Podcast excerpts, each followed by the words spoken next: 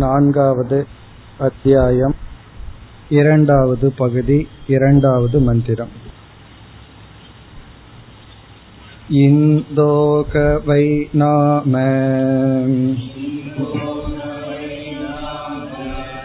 ஏஷயோயம் தக்ஷிணே action புருஷக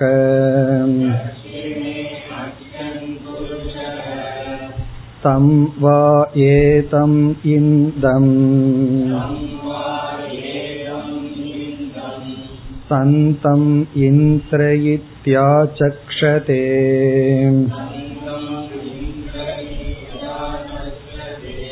परोक्षेणैव परोक्षप्रिया इव हि देवाः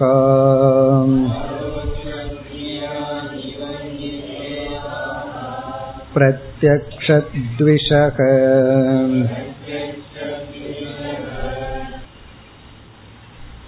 நான்காவது அத்தியாயத்தில் முதல் பிராமணத்தில் சில பண்புகள் சில விதமான உபாசனைகளை பார்த்தோம் இந்த இரண்டாவது பிராமணத்துக்கு கூர்ச்ச பிராமணம் என்பது பெயர்.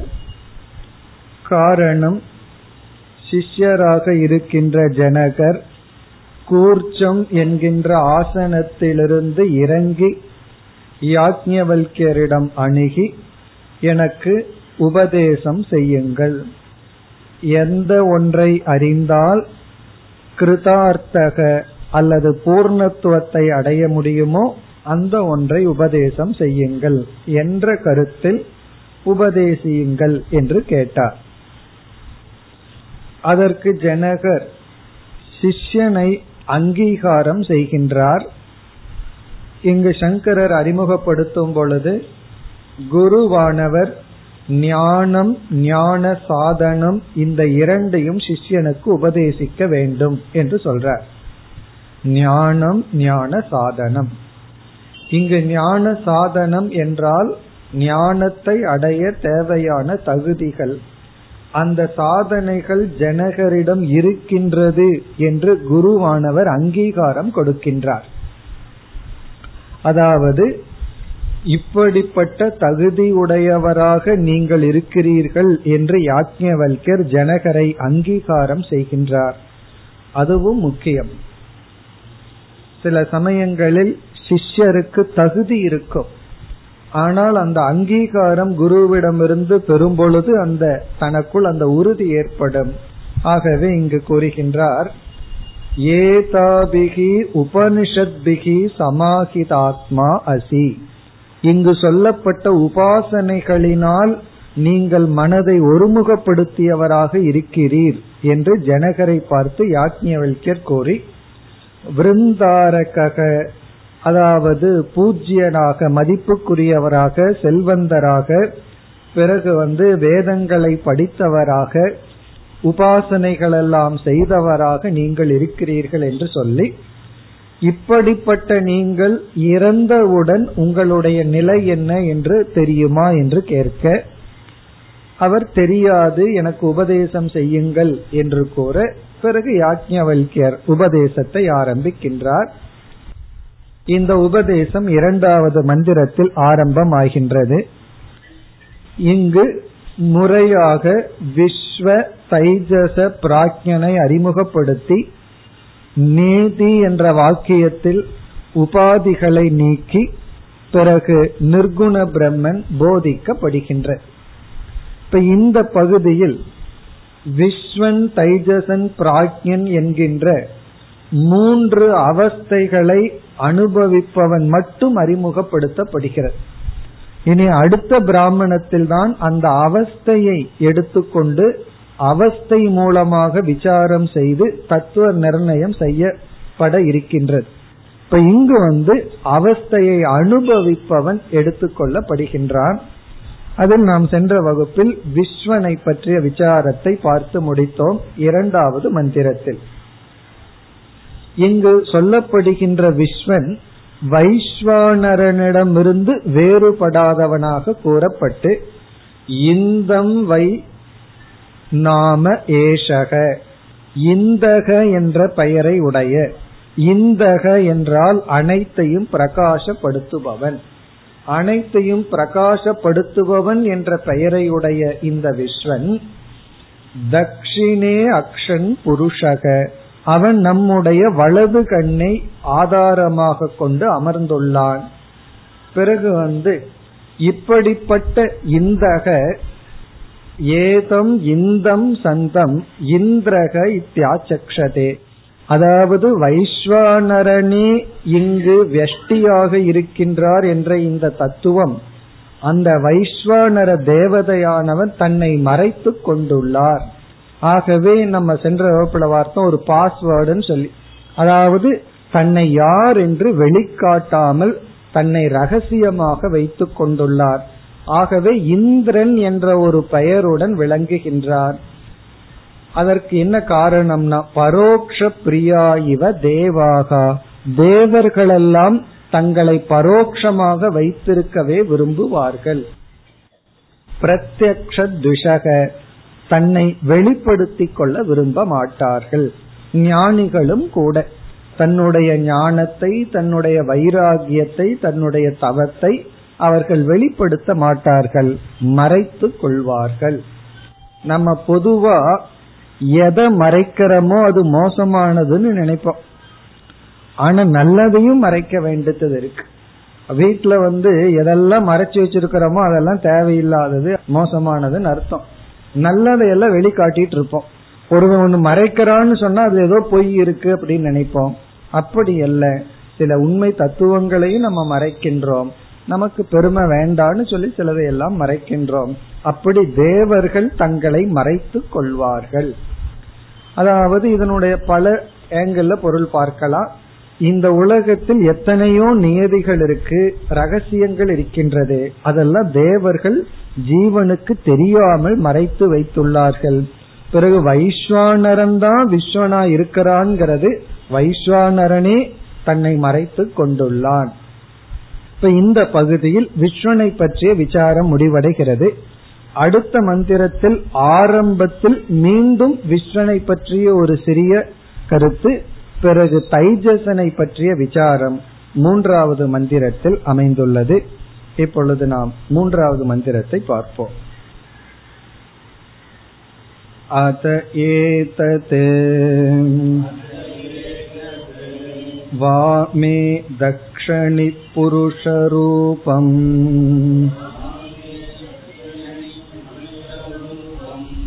येषास्य पत्नी विराट् तयोरेषः संस्थावक य एषोऽन्तर्हृतय आकाशः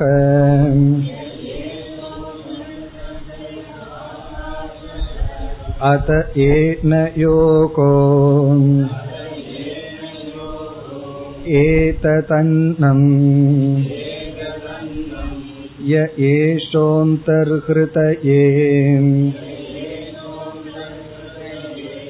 लोहितपिण्डक अत येन योगो एतत् प्रावरणम् एतेतत् अन्तर्हृतये जालकम् इव। अत एन योगो। एषा श्रुतिः। सञ्चरणी। या एषा हृदयात् ऊर्ध्वा।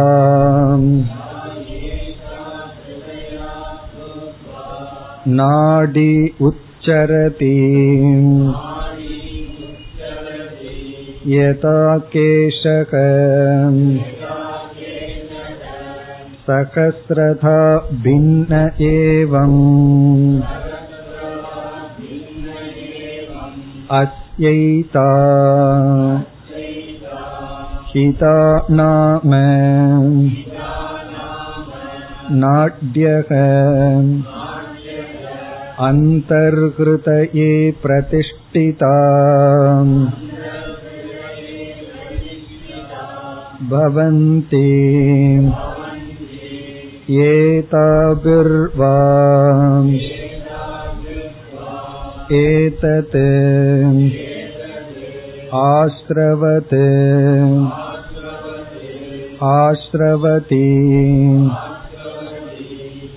तस्मात् एषः प्रविविक्त आहारतरक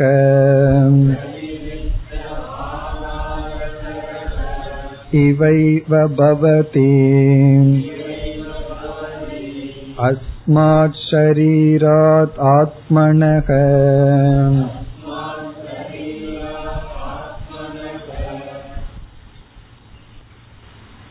இந்த மந்திரத்தின் முதல் பகுதியில் விஸ்வ வைஸ்வநரனை பற்றிய கருத்து வருகின்றது. இங்கு என்ன சொல்லப்படுகின்றது?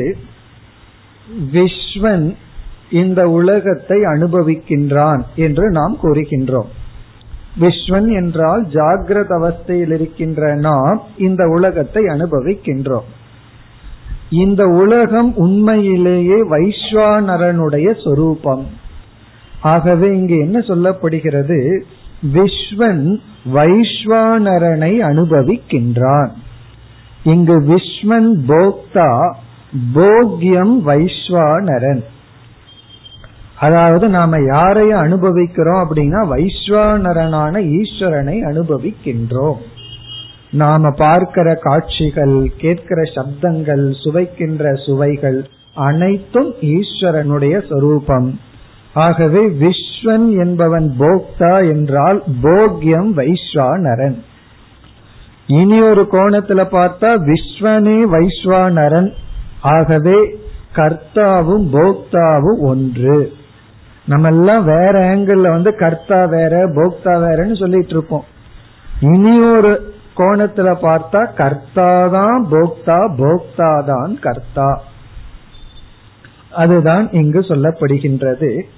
இந்த போக்தாவாக அதாவது போக்கியமாக அனுபவிக்கப்படும் பொருளாக இருக்கின்ற வைஸ்வானரனுடைய இருப்பிடம் எது என்றால் ஏற்கனவே வைஸ்வானரன் வந்து நம்முடைய வலது கண்ல இருக்கான்னு சொல்லியாச்சு. இந்த வைஸ்வானரனைத்தான் அனுபவிக்கிறோம் அவருடைய இருப்பிடம் என்ன என்றால் இங்கு நம்முடைய இடதுகண் என்று சொல்லப்படுகிறது. இப்ப நம்முடைய இடதுகண்ணில் குடிகொண்டிருக்கின்ற போக்கியமான வைஸ்வானரன் விஸ்வனுக்கு அனுபவிக்கப்படும் பொருளாக இருக்கிறது. இப்படியெல்லாம் சொல்றதனுடைய சாராம்சம் என்ன என்றால் விஸ்வனும் வைஸ்வானரனும் ஒன்று. சமஷ்டி வியஷ்டி ஸ்தூல ஐக்கியம் இங்கு செய்யப்படுகிறது. தைத்திரியத்தில எல்லாம் நம்ம ஒவ்வொரு வெஷ்டிய பார்க்கும்போது சமஷ்டிய சேர்த்து பார்த்துட்டு போனோம். அதே விதத்தில் தான் இங்கு செய்யப்படுகிறது. இப்பொழுது மந்திரத்திற்குள் சென்றால் அத ஏதத் வாமே அக்ஷணி புருஷ ரூபம். அதாவது இடது கண்ணில் இருக்கின்ற அந்த புருஷ ரூபம் ஏஷா அஸ்ய பத்னி விராட். பத்னியை போல மனைவியை போல அது விராட் சொரூபம்தான். அதாவது கணவன் எப்படி மனைவியை அனுபவிக்கின்றானோ அதே போல அது ஒரு எக்ஸாம்பிள் இங்கு. அதே போல விஸ்வன் அனுபவிக்கின்ற இந்த விராட் அனுபவிக்கப்படுவது எது என்றால் விராட். அப்ப விஸ்வன் வந்து விராட்டை தான் அனுபவிக்கின்றான். அப்படின்னா என்ன? ஒரு ஜீவன் இந்த உலகத்தை பார்க்கும் பொழுது அவன் உலகத்தை அனுபவிக்கவில்லை. ஈஸ்வரனை விராட் சொரூபத்தை அனுபவிக்கின்றான். அந்த விராட் தன்னிடமிருந்து வேறுபடாதவர்தான். அவர் போக்தாவா இருக்கும்போது நம்முடைய இடது கண்ணை ஆதாரமாக கொண்டுள்ளார். இப்ப இந்த பகுதியுடன் விஸ்வ வைஸ்வானர அல்லது விராட் விசாரம் முடிவடைகிறது. இனி அடுத்த பகுதியில் தைஜச விசாரம் வருகின்றது. இங்க தைஜச விசாரம் எப்படி வருகிறது என்பதனுடைய சாராம்சத்தை பார்ப்போம். இங்கு என்னென்ன கருத்துக்கள் சொல்லப்படுகிறது என்றால் தைஜசனும் ஹிரண்ய கர்ப்பனும் வேறுபடாமல் எடுத்துக்கொள்ளப்படுகிறது அங்க எப்படி விஸ்வனும் விராட்டும் ஐக்கியப்படுத்தப்பட்டதோ அதே போல தைஜசனும் ஹிரண்ய கர்ப்பனும் ஐக்கியப்படுத்தப்பட்டு சில கருத்துக்கள் சொல்லப்படுகிறது. இங்கு இந்த மந்திரத்தில் நான்கு கருத்துக்கள் கூறப்படுகின்றது ஒவ்வொரு கருத்தாக எடுத்துக்கொள்வோம். முதல் கருத்து தைஜசனுடைய இருப்பிடம். சம்ஸ்தாவக அப்படின்னு சொல்லப்படுகிறது. தைஜசனுடைய இருப்பிடம். அதாவது ஹிரண்ய கர்ப்பனிடமிருந்து வேறுபடாத தைஜசன் நமக்குள் எங்கு இருக்கின்றான்? விஸ்வனுடைய இருப்பிடம் சொல்லப்பட்டது அது வலதுகன் என்று சொல்லப்பட்டது. அதே போல தைஜசனுடைய இருப்பிடம் என்ன என்றால் அதற்கு பதில் ஹிருதய ஆகாஷக. நம்முடைய ஹிருதயத்துக்குள் இருக்கின்ற ஆகாசம்தான் அவருடைய இருப்பிடம். என்ன தைஜசன்கிறவர் வந்து சூக்ம சரீரத்துக்கு அபிமானி சூக்ம சரீரத்தினுடைய கோலக்கம் வந்து ஹிருதயம். அந்த ஹிருதயத்துக்குள் இருக்கின்ற ஆகாசம்தான் தைஜசனுடைய இருப்பிடம். அதுதான் இங்கு சொல்லப்படுகிறது. தயோகோ ஏஷக சம்ஸ்தாவக ய ஏஷக ஹந்தர் ஹிருதய ஆகாஷக. இங்கு தயோகோ என்றால் தைஜச கிரண்ய கர்ப்பனுடைய தைஜசனுடைய கிரண்ய கர்ப்பனுடைய சம்ஸ்தாவம் இருப்பிடமானது அந்தர் ஹிருதய ஆகாஷக நம்முடைய ஹிருதயத்துக்குள் இருக்கின்ற ஆகாசம் இது முதல் கருத்து. அதாவது இந்த பகுதியெல்லாம் தைஜசனை விளக்குகிறது அவ்வளவுதான். பிறகு இரண்டாவது கருத்து தைஜசனுக்கு அன்னம் எது? தைஜசன் எதை சாப்பிடுகின்றான்? விஸ்வம் எதை சாப்பிடுறான்? நம்ம சொல்லலாம். எதெல்லாம் நம்ம சாப்பிடுறோமோ அதெல்லாம் விஸ்வம் சாப்பிடுறது. தைஜசனுடைய உணவு எது? அது இங்கு சொல்லப்படுகிறது. அடுத்த பகுதியில் அத ஏனையோகோ ஏதத் அன்னம். இந்த தைஜசனுக்கு இதுதான் அன்னம். எது? ய ஏஷக ஹந்தர்கிருதையே லோகித பிண்டக. இங்க லோகித பிண்டகங்கிற சொல்லல இந்த அந்தர் ஹிருதயத்தில் இருக்கின்ற தைஜசனுடைய உணவானது சொல்லப்படுகிறது. அது என்ன என்றால் நாம சாப்பிடுற உணவானது பலவாக பிரிக்கப்படுகிறது. அதுல வந்து ஸ்தூல அம்சம் வந்து வெளியே சென்று விடுகிறது. அதை நம்ம வந்து வெளித்தள்ளி விடுகின்றோம். வேர்வையாக சிறுநீராக மலமாக வெளியே தள்ளிடுறோம். அதனுடைய சூக்ம அம்சம் வந்து ரத்தமாக எலும்பா உடலுக்கு போகுது. அதிசூக்ம அம்சம் இருக்கின்றது அதுதான் தைஜசனுக்கு உணவு என்று சொல்லப்படுகிறது. இப்ப நம்ம சாப்பிடுற உணவினுடைய சூக்ஷமமான அம்சம்தான் உணவா. யாருக்கு? தைஜசனுக்கு. அதனாலதான் உணவு வந்து சாத்விகமான உணவு தேவைன்னு சொல்றோம். நாம தாமசமான உணவை எடுத்துட்டோம் அப்படின்னா அது வந்து தைஜசனுக்கு உணவாகும். தைஜசன் தாமசமாயிட்ட என்ன ஆயிரும்னா உடனே அவன் பிராக்கியனா மாறிடுவான். இப்ப தைஜசனை வந்து தாமசமா வச்சிருக்க கூடாது. தைஜசன் தாமசம் ஆயிட்டான்னா அப்புறம் அவ்வளவுதான். சூக்ம சரீரம் தாமசம் ஆயிடுதுன்னா அங்க ஞானம் எல்லாம் ஏற்படாது. மந்தமாகி விடும். ஆகவே நாம சாப்பிடுற உணவினுடைய அதிசூக்ம அம்சம்தான் தைஜசனுடைய உணவு. அதனாலதான் கொஞ்சம் சூடா சாப்பிடணும். லேட் ஆனதை சாப்பிடக்கூடாது. இப்படி எல்லாம் நம்ம சாஸ்திரத்துல சொல்றோம். இனி அடுத்த கருத்து இந்த தைஜசனுக்கு உடல் எது? எது தைஜசனை கவர் பண்ணியிருக்கு? இந்த விஸ்வன ஸ்தூல சரீரம் வந்து அப்படியே ஒரு ஆதாரமா இருக்கு. அதே போல தைஜசனை எது கவர் பண்ணியிருக்கு அப்படின்னு கேட்டா அது ரொம்ப சிம்பிள் ஆன்சர் அவன் இருக்கிற இடம் ஹிருதய ஆகாசம். அப்ப அவனுக்கு உடல் போல இருக்கிறது நம்முடைய ஹிருதயம். இப்ப மூன்றாவது வந்து தைஜசனை போர்த்து இருப்பது. போர்வை போல தைஜசனை கவர் பண்ணி இருக்கிறது அதற்கு இங்கு சொல்லப்படுகின்ற சொல் பிராவரணம். பிராவரணம் அப்படின்னு சொன்னா கவரிங் பிராவரணம். அவன் ஆவரணம் பண்ணி இருக்கிறது எது? கவர் பண்ணி இருக்கிறது எதுனா ஹிருதயம். அது அடுத்த பகுதியில் வருகிறது. அத ஏனயோகோ ஏதத் பிராவரணம் எதேதத் அந்தர்கிருதையே ஜாலகம் இவ. இந்த அந்தர் கிருதயத்தில் இருக்கிற ஒரு நெட்டு போல இருக்கிற நம்முடைய ஹிருதயம் இதெல்லாம் தைஜசனை பற்றிய கருத்துக்கள். இனி இறுதியா தைஜசன் வந்து நடக்கின்ற இடம் எது? அவனோட மூமெண்ட் எது? அவன் எதில் நடந்து கொண்டு செயல்படுகின்றான் என்றால் இங்கு வந்து ஹிதா என்ற பெயரை உடைய நாடி. அவன் எங்கு சஞ்சரிக்கின்றான்? நாம எப்படி இந்த பூலோகத்துல சஞ்சரிக்கிறோம்? அதே போல தைஜசன் சஞ்சரிக்கின்ற இடம் எது என்றால் ஹிதா நாம நாடி. ஹிதா என்று அழைக்கப்படுகின்ற ஒரு விதமான நாடி. அதாவது தைஜசன் வந்து அந்த நாடிக்குள்ள சஞ்சரிக்கும் பொழுதுதான் அவன் வந்து கனவு உலகத்தை பார்க்கின்றான். அல்லது விழித்துக்கொண்டே கண்ணை மூடிட்டு ஏதாவது ஒரு கனவு காண்றான்னு வச்சுக்கோமே. பல பேர் அப்படித்தான் பண்ணுவாங்க. கண்ணை மூடிட்டு இருப்பார்கள் எதையோ நினைச்சிட்டு இருப்பாங்க. அப்ப அவன் எதுக்குள்ள போயிடுறான்? அந்த நாடிக்குள் சஞ்சரிக்கின்றான். அந்த நாடிதான் மற்ற பகுதியில் விளக்கப்படுகிறது. இதெல்லாம் பல உபநிஷத்துல நம்ம பார்த்திருப்போம். மிக மிக சூக்மமான நாடி. அது சூக்மம் அப்படிங்கறத காட்டுவதற்கு இங்க என்ன செய்யப்படுகிறது? அந்த நாடியில அவன் சஞ்சரிக்கின்றான். சஞ்சரிக்கின்ற பாதை வந்து இங்க சிறுதிகி என்று சொல்லப்படுகிறது. சிறுதிகி அப்படின்னு சொன்னா பாதை மார்க்கம். அது இங்க என்ன சொல்லப்படுகிறது? அத ஏனயோகோ ஏஷா சிறுதிகி இந்த தைஜசன் அதாவது ஹிரண்ய கர்ப்பனிடம் இருந்து வேறுபடாத தைஜசனுக்கு ஏஷா ஸ்ருதிகி இதுதான் மார்க்கம். எது?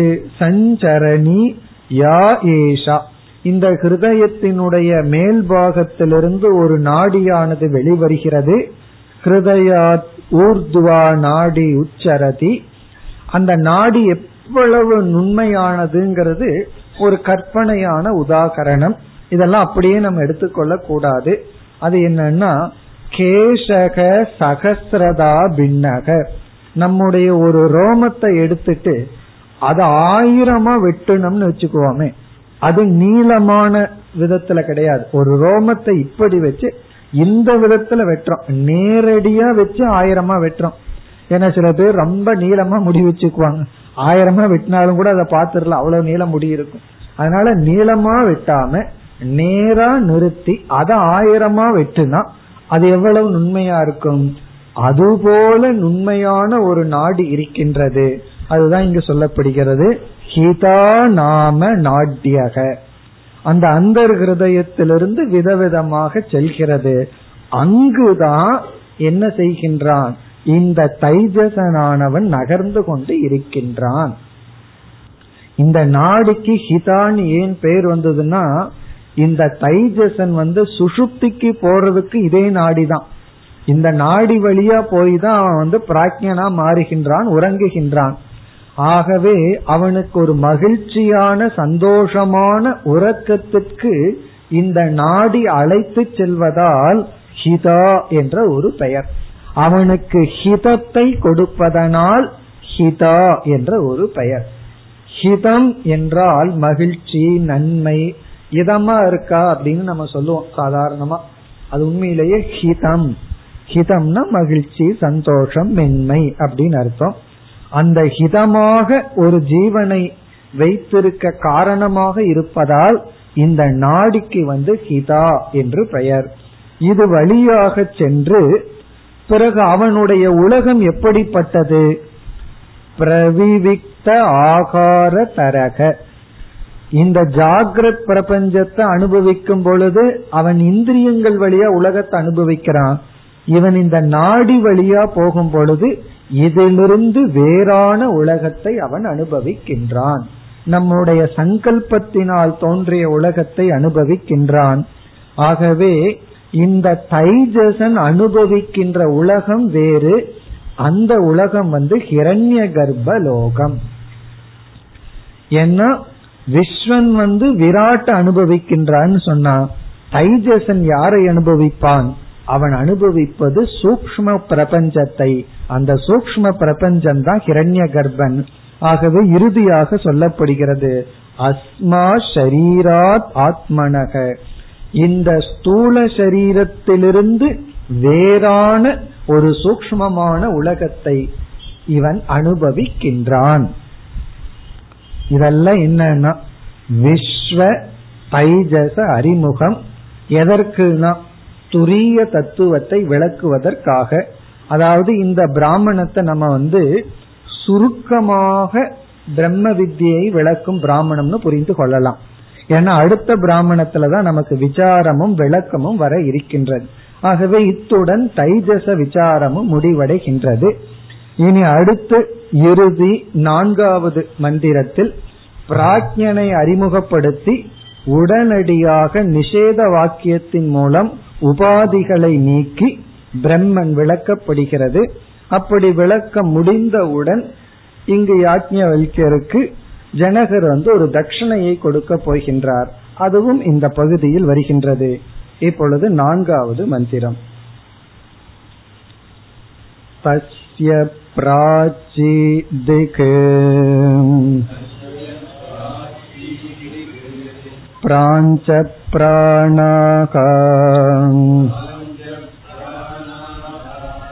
दक्षिणादिक् दक्षिणे प्राणाः प्रतीचिदिक् प्रत्यञ्च प्राणाः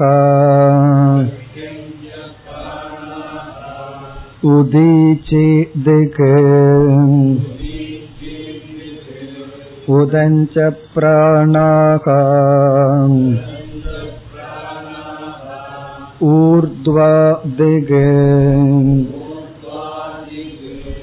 ऊर्ध्वा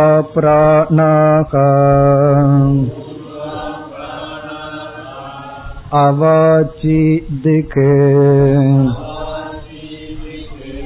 अवाञ्च प्राणाः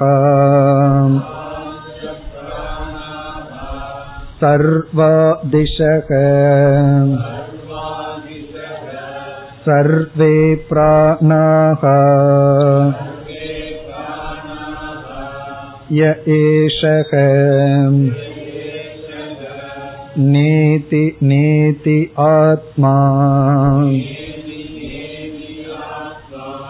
अगृह्यो न हि गृह्यते।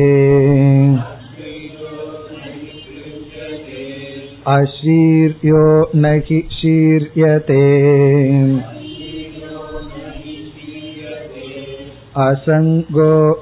सज्जते। असितो न व्यथते न हृष्यति अभयं वै जनक प्राप्तोऽसि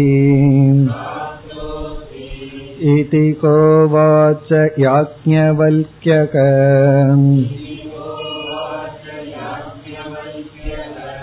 सहोवाच जनको वैदेहक अभयं त्वा गच्छतात् याज्ञवल्क्य। यो नो भगवन्। अभयं वेदयसे नमस्तेऽस्तु इमे विदेहाः अयमहमस्मि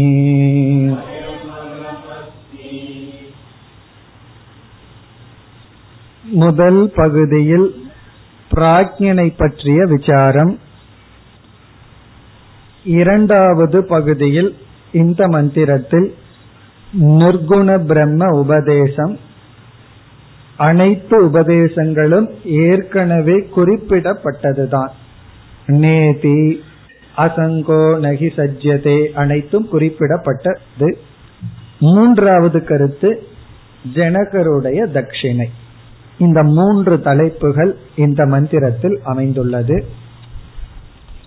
பிராஜ்யனை பற்றிய விசாரம் நிர்குண பிரம்ம போதனம் பிறகு வந்து ஜனகருடைய இருந்தார் ஒவ்வொரு ஸ்டெப்லயும் ஆயிரம் பசு கொடுக்கறேன்னு சொல்லிட்டு இருந்தார் இங்கு என்ன கொடுக்கின்றார்? அப்படிங்கிறது இறுதி கருத்து. இப்பொழுது முதல் கருத்துக்கு வருகின்றோம். பிராஜ்ய விசாரத்திற்கு வருகின்றோம். இங்கு பிராஜ்யன் என்று சொல்லும் பொழுதே இந்த பிராஜ்யன் காரண சொரூபமானவன். காரணத்தில் வந்து சமஷ்டி வெஷ்டியை கூற முடியாது. சமஷ்டிக்குள்ள போனாலும் வெஷ்டி காரண சரீரத்துல போனாலும் ஒரே மாதிரி தான் இருக்கும் அதாவது ஒரு ரூம்ல வந்து இருட்டு இருக்கு. அவ்வளவு ஒரு இருள். அந்த ரூம்குள்ள போனாலும் ரூமுக்கு வெளியே வந்தாலும் அதே இருட்டு இருக்கு. எங்கேயும் லைட் கிடையாது. அங்க இருந்தாலும் என்ன வித்தியாசம்? ஒரு அறைக்குள்ள இருட்டுல இருந்தாலும் அறைக்கு வெளியே வந்து சமஷ்டி இருட்டில் இருந்தாலும் ஒரு வேற்றுமையும் கிடையாது. ஆகவே இங்கு என்ன சொல்லப்படுகிறது?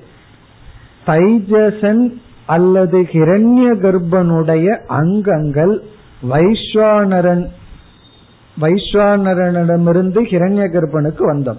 அந்த ஹிரண்ய கர்ப்பனுடைய அனைத்து அங்கங்களும் காரணத்தில் லயமடைந்து விடுகிறது.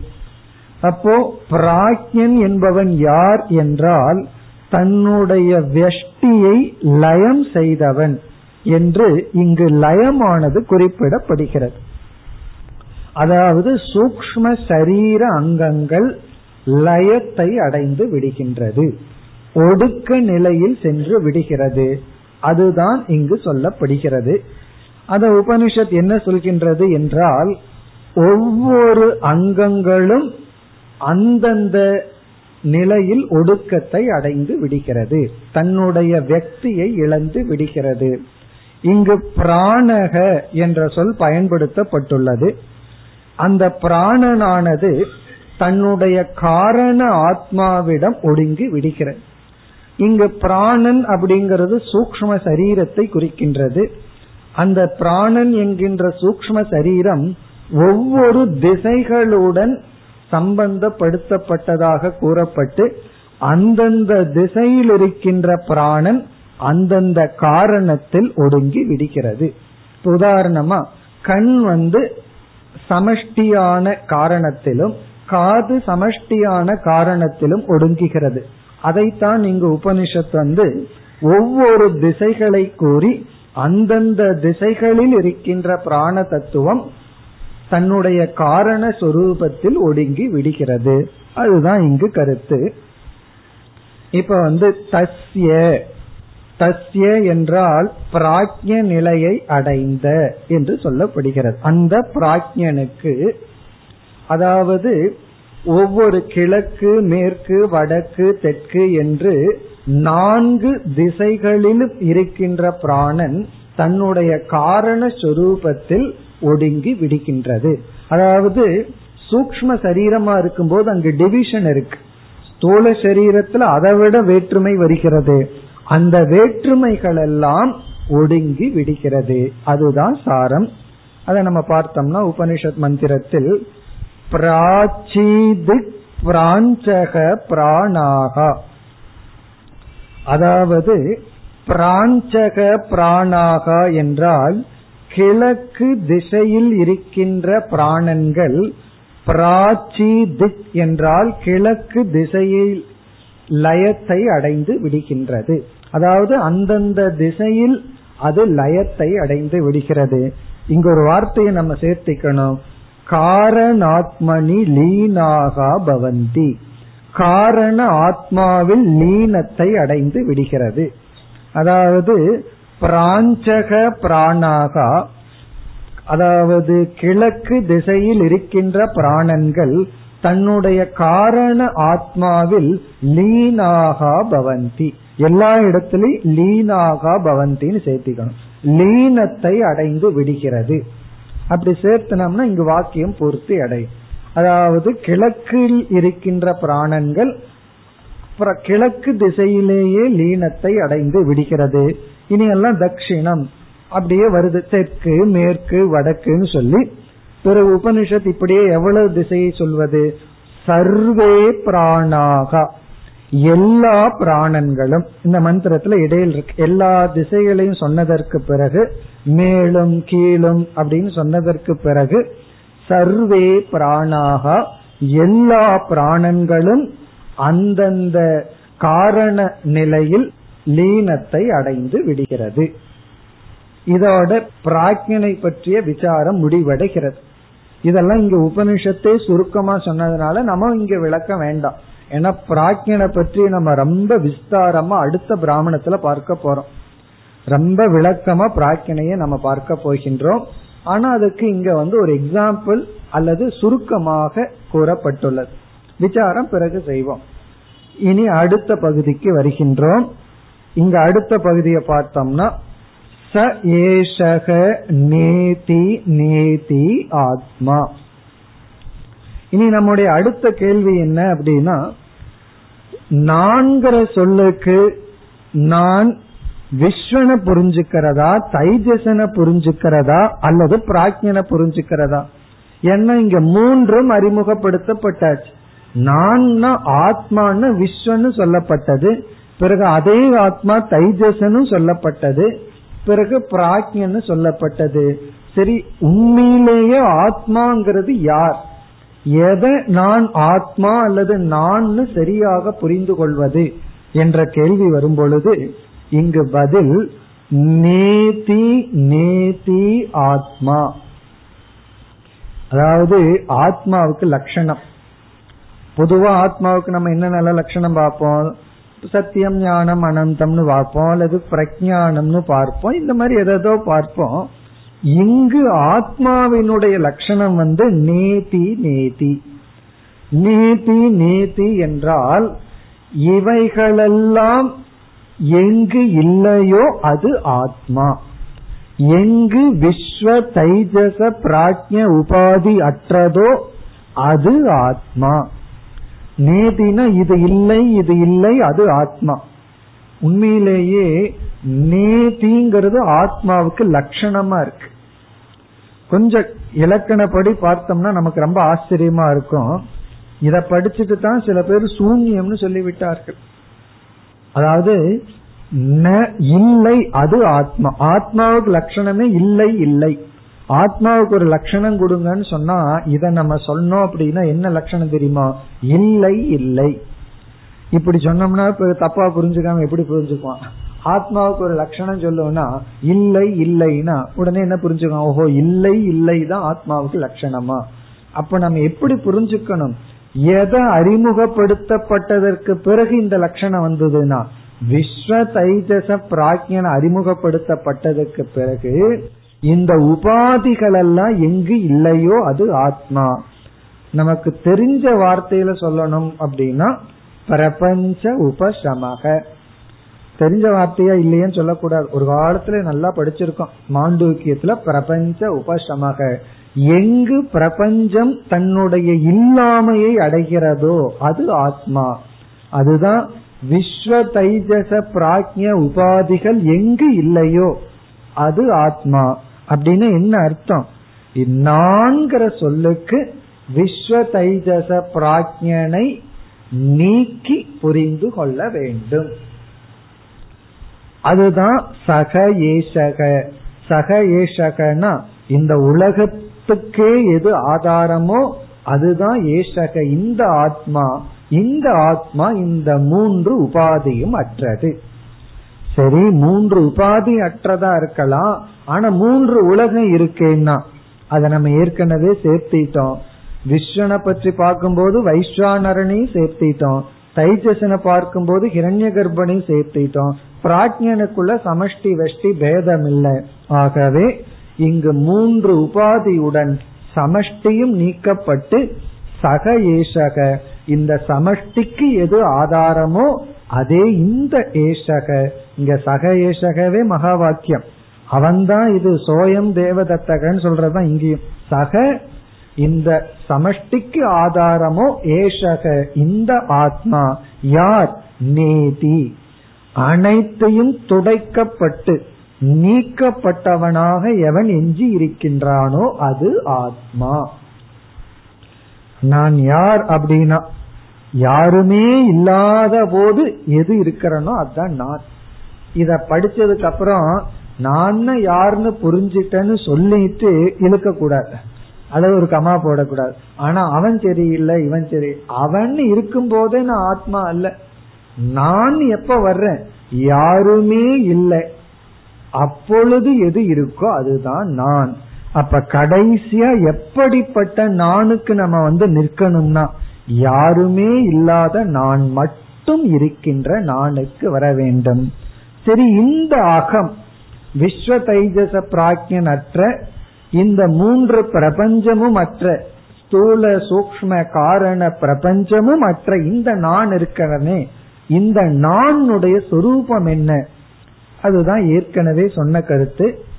அடுத்த பகுதியில் வருகின்றது. அக்ரிஹ்யக. இது பிரமாணத்துக்கு விஷயமாக வராதது. ந அக்ரிஹ்யக அப்படின்னா இது எந்த பிரமாணத்தின் மூலமாகவும் கிரகிக்க முடியாதது. காரணம் என்ன? நகி கிரகியதே. இது பிரமாணத்துக்கு விஷயமாக பிரமேயமாக இல்லை. எல்லாம் ஏற்கனவே நம்ம பார்த்திருக்கோம். அக்ரிஹியக நகி கிரகியதே அசீரியக நகி சீரியதே. இதை யாரும் அழிக்க முடியாது ஏன்னா அழிக்க முடியாத சுரூபமாக இருக்கின்றது. சரி இந்த ஆத்மா யாராவதோட போய் ஒட்டிக்குமானா? அசங்கக நகி சஜ்யதே. இது அசங்கம். அதாவது இந்த நிலைக்கு முன்னாடி வரைக்கும் சங்கத்துக்கு வாய்ப்பிற்கு நான் விலகி இருக்கேன்னு சொல்லிட்டு இருப்போம். அவனோட சேராத இவங்களோட சேராத. அங்க சேர்றதுக்கு இடம் இருக்கு. இங்க வந்து அசங்க ஸ்வரூபம் சேருவதற்கு பொருள் இல்லை. நான் யாரோட போய் சங்கம் வைக்கிறது சங்கம் வைப்பதற்கு? அதனால நகி சஜ்யதே. இது அசங்க சுரூபமாக இருப்பதனால் எதனோடும் சேருவதில்லை. இந்த இடத்துல ஹேதுவும் சாத்தியமும் ஒன்னாகுது அதுவே ஹேது அதுவே சாத்தியம். இந்த கேதுவினால இது சாத்தியமாகின்றது. அசிதக ந வியததே. இதை யாரும் துயரப்படுத்த முடியாது வெட்ட முடியாது. காரணம் அப்படிப்பட்ட சொரூபம். ந ரிஷ்யதி இது வந்து அழியாதது தேயாதது மாறாதது. இதுக்கெல்லாம் நம்ம விளக்கமா பார்க்கல. காரணம் இதெல்லாம் நம்ம ஏற்கனவே பார்த்த கருத்து தான் மீண்டும் இதெல்லாம் நம்ம அடுத்த செக்ஷன்ல பார்க்க போறோம். இத்துடன் இந்த பகுதியும் முடிவடைகின்றது. அதாவது இந்த மந்திரத்துல நிர்குண பிரம்ம உபதேசமும் முடிவடைகிறது. இனி வந்து யாக்ஞவல்யர் ஜனகரிடம் சொல்கின்றார். அதாவது நான் உனக்கு நிர்குண பிரம்மத்தை உபதேசம் செய்து விட்டேன். என்னுடைய உபதேசத்தினாலேயே நீ எதை அடைந்தாய்? அப்படின்னு இப்ப சொல்ற நம்ம பல முறை கோட் பண்ற வாக்கியம் இப்ப நமக்கு நேரடியாக வருகின்றது. இப்ப யாக்ஞவல்யர் கூறுகின்றார் அபயம் வை ஜனக பிராப்தக அசி. இதிக உவாச்ச யாக்ஞவல்யக ரொம்ப முக்கியமான வாக்கியம்.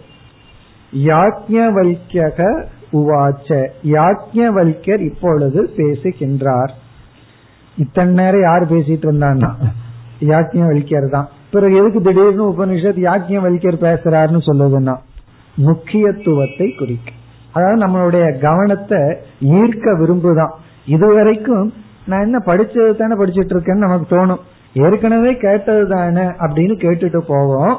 இந்த இடத்துல கொஞ்சம் அலர்ட்டா இருங்கன்னு சிஷ்யர்களை வந்து கொஞ்சம் சாவதான் கொஞ்சம் அலர்ட் படுத்துதான் உபனிஷத் இப்ப யாக்ஞவல்யர் சொல்றார் அப்படின்னு சொல்லி என்ன சொல்றாரா ஹே ஜனக ஜனகரிடம் சொல்றார் ஜனகரே அபயம் பிராப்தக அசி. பிராப்தகன அடைந்துள்ளாய். அசின அடைந்துள்ளவனாக நீ இப்பொழுது இருக்கின்றாய். எதை நீ இப்பொழுது அடைந்துள்ளாய்? அபயம். அபயத்தை நீ அடைந்தவனாக இப்பொழுது இருக்கின்றாய். நீ இப்பொழுது அபயத்தை அடைந்துள்ளாய் என்று சொல்றார். அப்படின்னா என்ன? என்னுடைய இந்த உபதேசத்தை நீ புரிந்து விட்டாய். குருவுக்கு வந்து கான்பிடன்ஸ் சிஷ்யன் மீது. நீ வந்து புரிஞ்சிருக்க. நீ புரிஞ்சிருக்கன்னு நான் புரிஞ்சுட்டேன்னு சொல்லி யாக்கியவல்யர் சொல்ற அதாவது ஜனகர் இந்த உண்மையை புரிந்துள்ளாருங்கிறத யாக்கியவல்யர் புரிந்து நீ இப்பொழுது புரிந்து விட்டாய். ஆகவே எதை அடைந்து விட்டாய்? நீ புரிஞ்சுக்கும் பொழுதே அபயத்தை அடைந்துள்ளாய். அபயத்தை நீ அடைந்தவனாகி விட்டாய் அப்படின்னு சொல்ற. இங்கு அபயம் அப்படிங்கிறது வந்து ரெண்டு அர்த்தத்துல சொல்லலாம். அபயங்கிற சொல்லுக்கு ரெண்டு பொருள் இருக்கு. ஒரு பொருள் பிரம்மத்துக்கே அபயம்னு ஒரு பெயர். பிரம்மத்துக்கே இனி ஒரு பெயர் அபயம். ந வித்யதே பயம் எஸ்மின் தது பிரம்ம எதனிடத்தில் பயம் என்ற ஒரு குணங்கள் எதுவும் இல்லையோ? அப்ப இங்க பயம் அப்படிங்கிறது தர்மம். அவர் விளக்காசிரியர் சொல்றார் மனோ தர்மகன்னு சொல்றார். நம்முடைய மனதினுடைய தர்மமே பயமா? அதனாலதான் பயம் நம்ம மனசுல இருந்து போறதே இல்லை. காரணம் என்ன? மனசினுடைய சுவாவம் மனதினுடைய தர்மம்ங்கிற. ஒருத்தனுக்கு பயமே வரல அப்படின்னு வச்சுக்கோமே அதாவது மூளை சரியில்லைன்னு அர்த்தம். மனசு சரியில்லைன்னு அர்த்தம். அப்ப பயம்ங்கிறது மனுஷனுடைய மனதினுடைய தர்மம். இப்படி பட்ட எந்த தர்மமும் அற்றது. இங்க அபயம்ங்கிறது உபலட்சணை அனைத்து தர்மமும் அற்றது. இப்ப அபயம்ங்கிறது எப்பொழுது பிரம்மத்தை குறிக்குதுன்னா மனதிற்கு எப்படி பயம் போன்ற தர்மங்கள் எல்லாம் இருக்கோ அப்படி எந்த தர்மமும் அற்ற பிரம்மத்தை அடைந்துள்ளாய். அப்ப அபயம் இஸ் ஈக்வல் டு நிர்தர்மம் பிரம்ம. நிர்குணம் பிரம்ம. நிர்குணமான நிர்தர்மமான பிரம்மத்தை அடைந்து விட்டாய். காரணம் என்ன? என்னுடைய உபதேசத்தை நீ புரிந்து கொண்டாய். ஆகவே பிரம்மத்தை அடைந்துள்ளாய். இது ஒரு பொருள். ஒரு பொருள் வந்து அபயம் என்பது பிரம்மத்தை குறிக்கின்றது. அதுதான் முக்கியமான பொருள். அல்லது இரண்டாவது பொருள் பிரம்ம ஞான பலம். பிரம்மத்தினுடைய ஞானத்தினால் ஏற்படுகின்ற பலன். மோக்ஷத்தை அபயம் என்று யாக்ஞவல்யர் இங்கு குறிப்பிடுகிறார். நீ அபயத்தை அடைந்துள்ளாய் இஸ் ஈக்வல் டு நீ மோக்ஷத்தை அடைந்துள்ளாய்.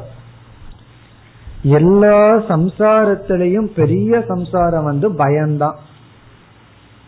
பயங்கிறது சம்சாரத்திலேயே ஒரு திலகமா இருக்கு.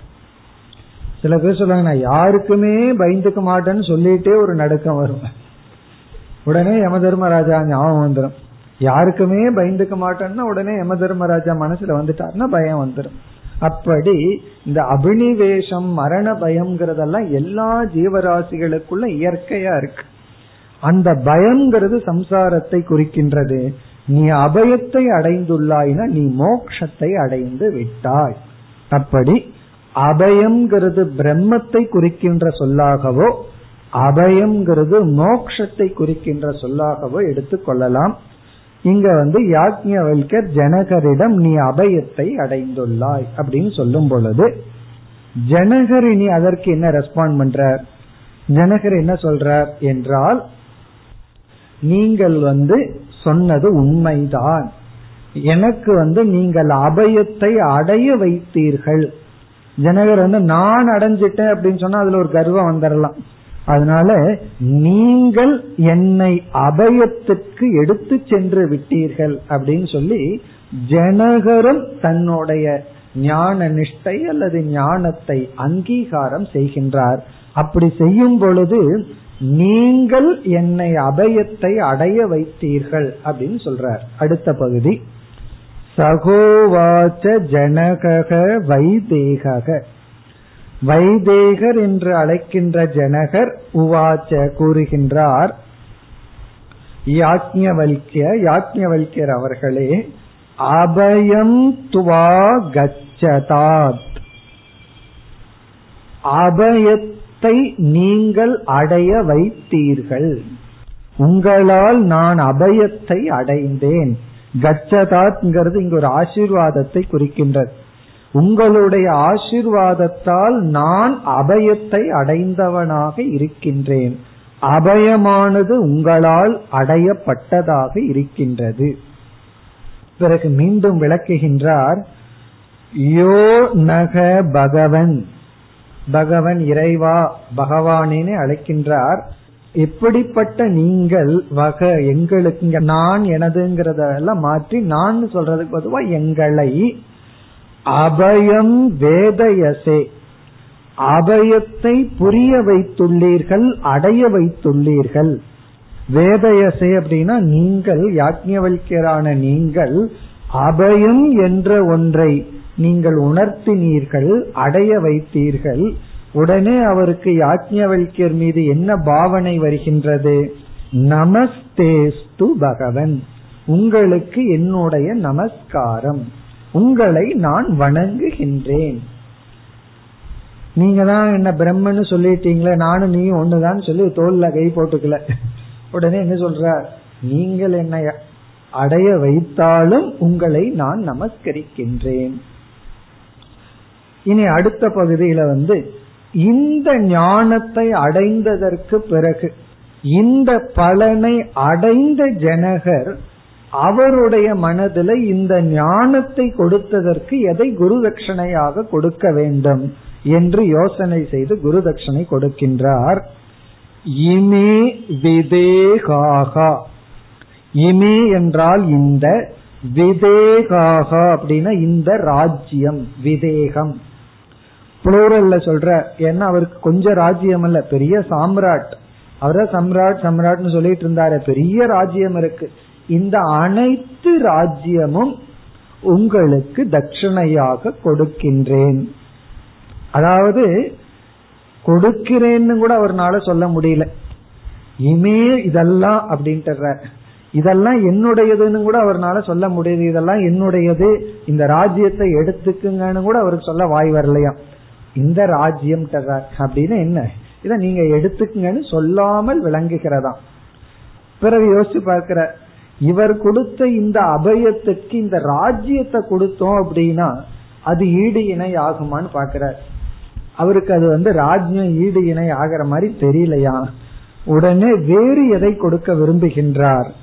அயம் அகம் அஸ்மி.